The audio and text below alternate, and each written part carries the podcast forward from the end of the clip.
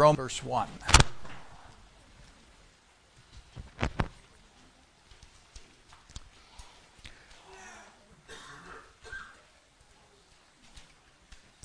Or do you not know, brethren, for I am speaking to those who know the law, that the law has jurisdiction over a person as long as he lives? For the married woman is bound by law to her husband while he is living. But if her husband dies, she is released from the law concerning the husband. So then, if while her husband is living she is joined to another man, she shall be called an adulteress. But if her husband dies, she is free from the law, so that she is not an adulteress, though she is joined to another man. Therefore, my brethren, you also were made to die to the law through the body of Christ, that you might be joined to another, to him who was raised from the dead, that we might bear fruit for God. For while we were in the flesh, the sinful passions which were aroused by the law were at work in the members of our body to bear fruit for death. But now we have been released from the law, having died to that which by which we were bound, so that we serve in newness of spirit and not in oldness of letter. What shall we say then? Is the law sin? May it never be. On the contrary, I would not have come to know sin except through the law. For I would not have known about coveting if the law had not said, You shall not covet. But sin, taking opportunity through the commandment, produced in me coveting of every kind. For apart from the law, sin is dead. And I was once alive apart from the law, but when the commandment came, sin became alive, and I died. And this commandment, which was to result in life, proved to result in death for me. For sin, taking opportunity through the commandment, deceived me, and through it killed me. So then the law is holy, the commandment is holy and righteous and good. Therefore, did that which is good become a cause of death for me? May it never be.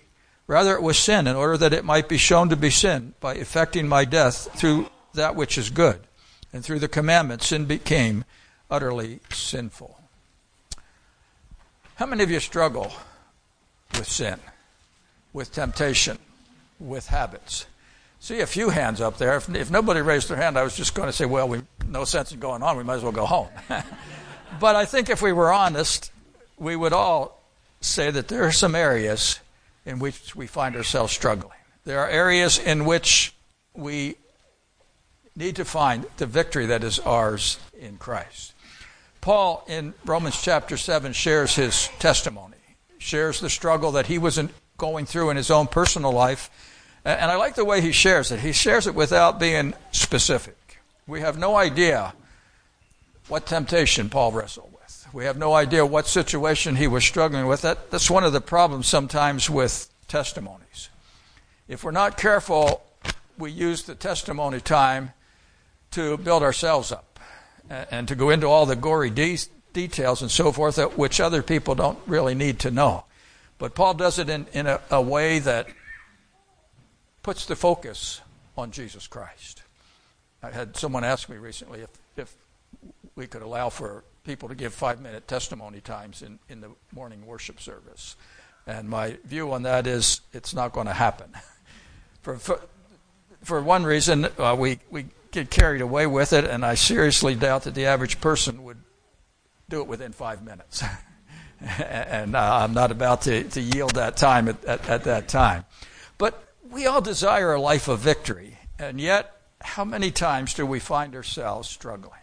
How many times do we find ourselves wrestling, maybe with a habit, maybe it's a, a moral issue, maybe it's one of the sins of the flesh. Uh, today, we are told that with the internet and so forth, that amazing the number of people, even in the church, that wrestle with pornography and the issues that come with it. We are faced with drug problems, and then on top of that, if that isn't enough, there's the respectable sins. Any of you struggle with worry? Now, uh, that, that's not one of the major sins. We don't put it on the list of our big five, do we? But uh, God says, be anxious for nothing. Is that wrong? I, I think we have a problem if that's our, our way of life. Or fear, or, or pride. Anything that hinders our relationship with the Lord that we struggle with. Now, we need to keep the context in mind as we look at chapter 7. We're looking at the area of sanctification, not, not justification. Now, we saw that in chapter 4 and 5. Justification was the work of God the Father where He delivered us from the penalty of sin. Jesus Christ paid the price on, on the cross for us. Our sin, the sin question was settled there. And it's always written about in the past tense.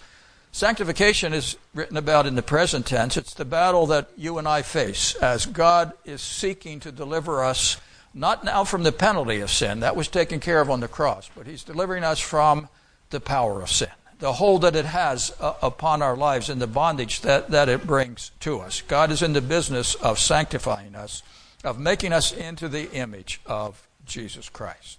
Now, as we look at this chapter, I know there's a lot of different viewpoints out there today. There are those that deny the reality of the struggle. I don't know how you do that without losing your mind. To, to say, well, I, I had an individual in the church years ago that bought into the teaching that Christians can't sin. Uh, I, I, said, either you're going to have to come to grips with this, or, or you're going to lose your, you're, going to have a breakdown, or, or, or lose your mind there, because uh, the fact of the matter is we do. Uh, it's part of our, our, our life today. There are others that look at this chapter and say, well, you know, all we got to do is just let go and let God have his way. That would be great. Except for the fact in chapter 6, remember the key to victory there was threefold. He said there are certain things you need to understand that you need to know. Know that you've died with Christ, you've been buried with him, you've been raised with him. You need to count that true in your life in verse 11 there. And then comes your part. He said, then you need to yield yourself to God. And that's an ongoing process there. The fact of the matter is, Paul had that great desire to be right with God. In Philippians chapter 3, he expressed his desire was to know Christ, the power of his resurrection, and so forth. And the reason for that, he says in Philippians 3.11, is that I may attain to the resurrection from the dead. But then he goes on to say, not that I have already attained or have already become perfect. He realized there were areas in his life that God was still working on, areas in his life where he needed to change. And he goes on in verse 14 to say, I press on toward the goal. That's what we do in the work of sanctification. We are seeking to become like Jesus Christ. And I think as we do that, we need to realize when we have a victory, we need to celebrate that victory. There will be another battle down the road but celebrate the victories one step at, at a time because it's God working in you and conforming you to the image of Jesus Christ. It's a lifelong battle, but I don't want to discourage you in that. In 2 Corinthians chapter 3, verse 18, he speaks of the fact that you and I are being transformed from what? From glory to glory. It's a sometimes a slow process, but we are, uh, as you look at your own life today, can you look back five years ago? and see some changes? Can you see how God has worked? How he, He's made you more into the image of Jesus Christ? Celebrate that fact. Let, let God continue to work. Let Him take you one step at a time. And the battle eventually will end. It ends when we arrive in glory. First John chapter 3, verse 2 and 3 there, it says, uh, The day is coming when we're going to be like Him. Why? Because we're going to see Him as He is. We're going to be face to face with Him. And that struggle, that battle will be gone forever. But until then, we yield ourselves to God and we press on to the glory of Jesus Christ. The key to victory was given to us in verse 14 of chapter 6. It says, Sin shall not be master over you. You're not under law, but under grace. And that's what we want to look at here this morning the fact that we are no longer under the law, we are under grace. We are, are no longer in bondage to an impossible standard that you and I could not keep. We've been set free by the grace of God to become all that God desires us to be. And so, how do we gain the victory? This is, again, it's going to take us two weeks to get through chapter 7. We'll finish it next week. But uh, as we think of what he's saying here, two thoughts come to mind. First of all, the question is what is our relationship to the law? Are we under obligation to keep it? Are, are we under obligation to have it be the master of our life. Paul uses an illustration here. Uh, and uh, uh, I want us to be careful with the illustration. It's the illustration of marriage. He is not giving us an exposition on marriage here. You can go to other chapters to find that. But th- this is not an exposition on marriage, and it's not an exposition on the subject of divorce either. He merely wants to draw a spiritual truth out of the idea of marriage here, and that is that a woman is bound to her husband as long as they both are alive. We recognize that in our marriage ceremony. We, we uh, take a covenant, a vow before God until death do us part. We, we recognize that, that uh, the original intention of God back in the book of Genesis was one man, one wife until one of them was taken home. He chooses his illustration very carefully here, and I think we need to understand the culture in which he was writing if we're going to understand what is behind this illustration here. Notice he doesn't say the man. He says the woman is bound as long as her husband is living. Why does he do that? Well, in Paul's day, it was not permissible for a woman to divorce her husband. Now, you might say, that's not fair. The husband could divorce the wife. I, I, realize that's not fair, but that was reality in those days. Now, that, that wasn't God's law, that was, that was man's law there. Uh, uh you, you ever wrestle with the fact that some of the laws that we have today aren't fair? Well, if man writes them, they're not going to be fair. Uh, we, we, we just have to live with that fact. But the, a woman did not have the right to divorce her husband. God did allow for divorce in the Old Testament, but it had to be initiated by the husband. In Deuteronomy chapter 24. Now, I'm not going to go any farther with that. You can go into Matthew 19 and so forth on that. But the only option that a woman had to break a marriage bond was the death of one or the other of the partners. If her husband didn't grant a divorce, then she had no other recourse than either he dies or, or she dies. Uh, not the smartest process in the world because I wonder how many husbands had an untimely death because of that. Just a thought. uh, uh, but uh, that, that, that's the way life was in, in, Paul's day. If the husband died, then she was free to, to remarry. Now, before we came to Christ, Paul said we were married in a sense to the law. We were under its authority, we were under its dominion, and there was nothing we could do about that. We couldn't divorce ourselves from that. It was just not possible. And I think as, as, he says that, he goes beyond the Mosaic law here. Because the law of God was originally given in the Garden of Eden. Remember, God said, There's one tree that you're not to eat of. If you eat of that tree, the result will be death. And, and down through the centuries, there has, has been a law a moral law in place. We'll see it as we get into Romans chapter 8, verse 2, where he talks of the law of sin and death there. That's, that's a fact of life down through the, the ages. Uh,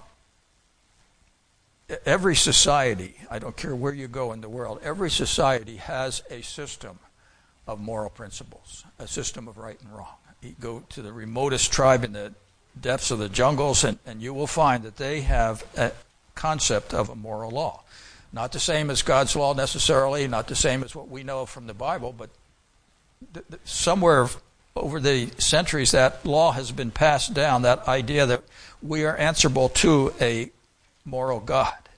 It's one of the issues that I think our atheists have to wrestle with when, when it comes to a debate. Why does every society, if there's no God, why do they have that, that knowledge of God? Why, why do they have that knowledge of, of morality and, and so forth there?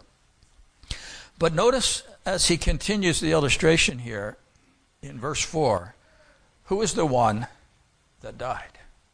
It wasn't the law, it was the wife in this, in, in this illustration. It was the wife, who, not the husband, the wife who died. When did she die? Well, go back to chapter 6. Remember when Christ went to the cross? When he died, he says, I died. When he was buried, I was buried. When he was resurrected, I, I was resurrected. So we, in a sense, died with Christ on the cross of Calvary.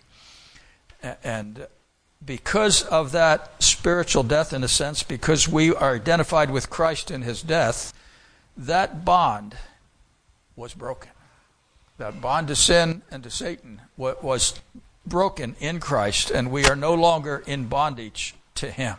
We died to sin. We, we died and the law cannot keep us bound. We have been raised, in a sense, to walk in newness of life. We've been raised, married now to Christ, uh, joined together with Him. And He becomes our new husband, in a sense, our new master there. Now, I realize some of you don't like that idea of submission, but it's biblical. God started it back in the book of Genesis, and now we are united with Christ. He is our head. We can find in Him the power to overcome sin. Now, this is important truth because notice in verse 4 here, he says, We are raised from the dead. We're joined to Christ now. Why? So that we might bear fruit for God. We couldn't do that when we were bound to the law. We, we couldn't do that when we were under the sentence of death. It's only through our relationship with Jesus Christ that we can bring forth fruit for God. Again, we go back to the marriage illustration on that. It's the husband that determines the child, uh, e- either a boy or a girl. The, the, husband has the XY chromosome. You, you need uh, both there. And so the husband is actually the one, you know, you can blame your wife for all the, the uh, if you have, don't have any boys, well, it's her, no, it's not her fault, it's your fault. the, the man is the one that makes, in a sense, that determines that. In Christ, we can bring forth fruit for God. Why? Because Christ is in us. He is producing that righteousness in us. We are no longer bound to the law. We're no longer under the bondage of sin and Satan. We are set free to live today to the glory of Jesus Christ, to bring glory to his name. We could not do that before we accepted Christ as our Savior. We, we were bound in our sin. There was no way it was possible. But today, we are free to give glory and bring glory to Jesus Christ. Why was the law given? That's the second question we want to look at we saw in chapter 5 that the law was not given as a means of salvation. We cannot be saved by keeping the law because the fact of the matter is, none of us can keep it perfectly. It's just beyond our uh, uh, ability there. We're saved by the grace of God today. The law, and we, if we usually think of the Mosaic law when we use that term, the Mosaic law was not given to redeem the nation of Israel. They were redeemed by the blood of the Lamb. It, back in the in the as they came out of Egypt, it was the blood of the Lamb. He said, "When I see the blood, I will pass over you," and so forth. And then, uh, having been set free, God said, "You know, if you're going to live as a free people, you need to know how to live." And so He gave them the law to regulate their behavior. There, we ran into those problems in America at the end of the Civil War. The slaves were set free, and yet they didn't know how to live as free people and it caused all kinds of problems, problems that we're still wrestling with today. We, we, they needed some, somehow they needed to learn how to live as free people, and God, in His grace, enabled the children of Israel to do that. But it wasn't given as a means of their salvation. It was given for three reasons. The law, first of all, in verse 7, reveals sin. Doesn't produce it, it just reveals it. Without the law, he said, I would not know God's righteous requirement. It is through the law that we begin to understand what it is that God has for us. Now, he, he goes on to say sin was not a problem in our old way of life as long as we were bound to sin and Satan. But as redeemed people, we live by a different standard. Notice he uses the illustration of covetousness. He says, I wouldn't know what covetousness was apart from the law of God, but it, it revealed covetousness to me.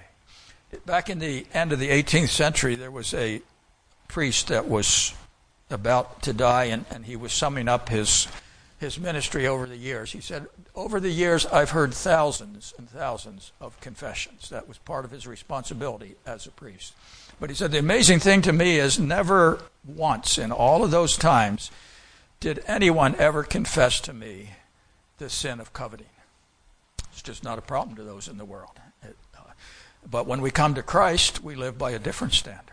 We live by God's standard here. And uh, we, we have a different moral standard than what the world has. And we say, well, that's not fair. Well, it doesn't matter. That's the way it is. God has given us a standard of morality, and we begin to understand that as we walk with Jesus Christ. We can't expect the world to act like a Christian. We can't expect them to live by our values. That, that's uh, not possible for them. But as a child of God, it reveals this sin to us and enables us to overcome that in our life.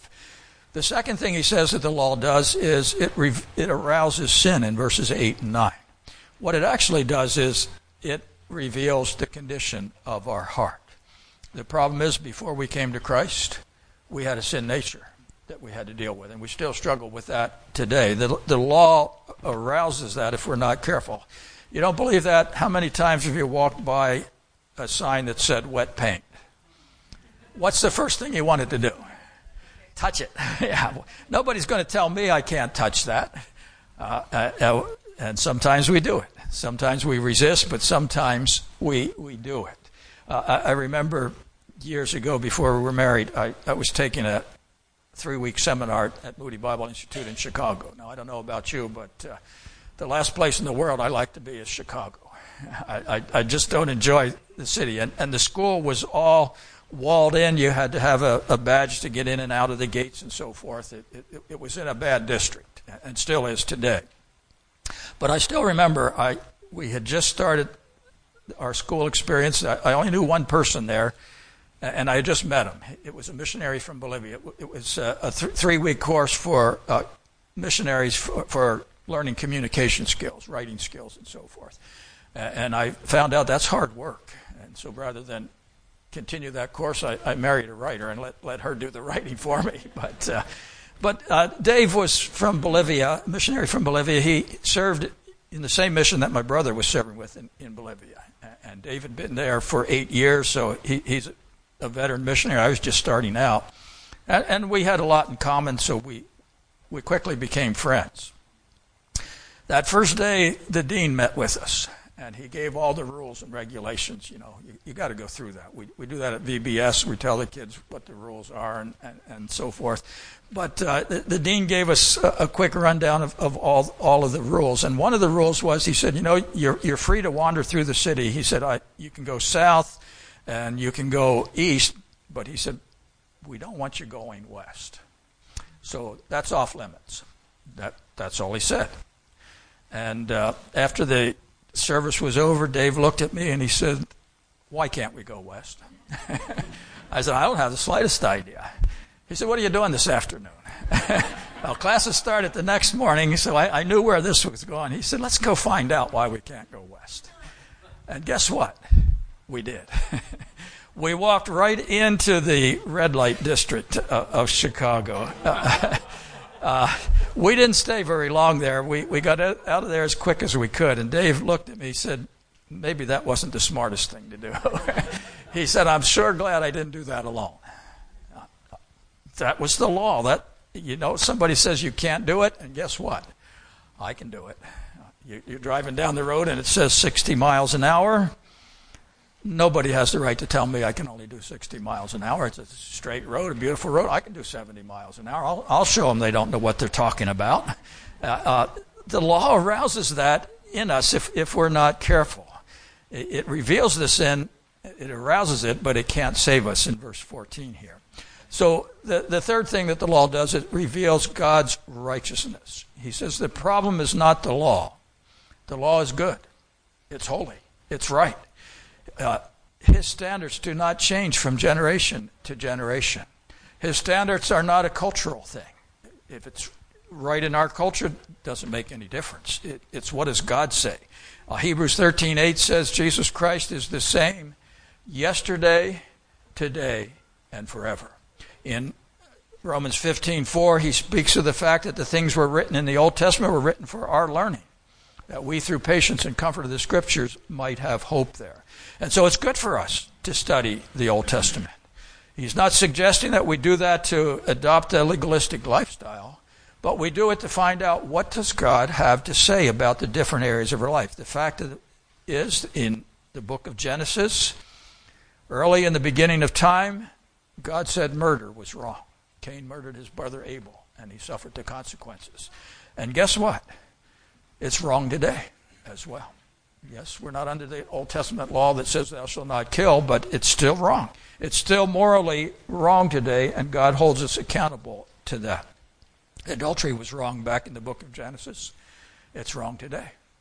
His principles, his moral principles, do not change. And they should be the standard upon which we base our life. You see, God gave the law not to restrict us, but so that we can get the most out of life. His desire is to bless us. His desire is for us to experience his the fullness of his blessing. It is to protect us. It is to protect the society in, in which we live. And yet, recognizing all of that, we know it's impossible for us to keep the law. We just can't do it. It arouses that old sin nature in us if we're not careful. In Christ, he says we're free from that bondage, not to live lawless lives, but to find in Christ the strength to live a life that glorifies God, to live a life that will bring glory and honor to his name t- today. Uh, he does for us what we cannot do. Remember back in chapter 6, we died, we were buried, we were raised with Christ to do what? Walk in newness of life now. Not under the bondage of sin any longer, where we can walk to the glory of Jesus Christ. The next time you find yourself involved in a struggle, remember, there is victory that is possible. You can find the strength, you can find the help, Paul comes finally comes to that conclusion at the end of chapter 7. We'll come back to it next week, but notice what he, he says in verse 24. He says, Wretched man that I am, who shall set me free from this body of death? Almost as if he was just a little bit tired of the struggle. He's been struggling with some temptation or some trial, maybe for years. And he said, Who's going to ever deliver me? Verse 25 gives you the answer Thanks be to God through Jesus Christ our Lord. Can we find the victory? Not in our own strength, not in our own power, not in our legalistic standards. That, that won't work. It's as we allow Jesus Christ to be our head, as we allow Jesus Christ to occupy the rightful place in our heart. Then He is able to give us the victory that we need. Jesus said in John chapter 8, verse 32, If you shall know the truth, the truth shall set you free. And then Go down just a few verses later in verse 36, he said, If the Son shall set you free, you shall be free indeed. Victory is possible today through Jesus Christ. The problem is we don't always yield to our Master. We don't always give him first place in our life. We sometimes are like Dennis the Menace. You remember the little cartoon Dennis the Menace? He's sitting in his corner as mom's walking out of the room and he turns around and looks at his mom and he says, I'm sitting on the outside, but I'm standing on the inside. That, that rebellion was still there. And, if we're not careful, we allow that to control our lives. We, God has to change our heart, and that won't happen through outward conformity. We have many people that want to bring us under a legalistic standard. The only problem is it doesn't work.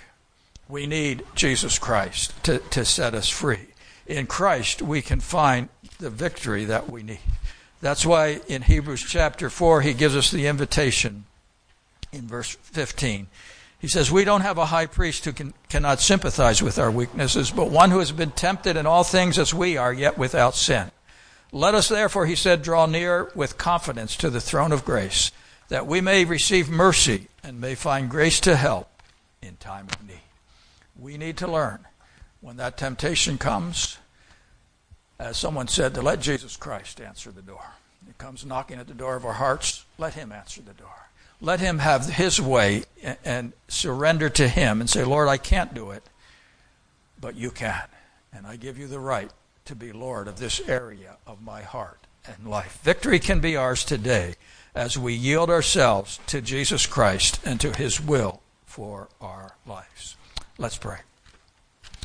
Father, today as we come into your presence, we just want to say thank you that you loved us enough to deliver us from the bondage of sin, the bondage of death, to have us die, in a sense, to the law, so that we can be raised to walk in newness of life.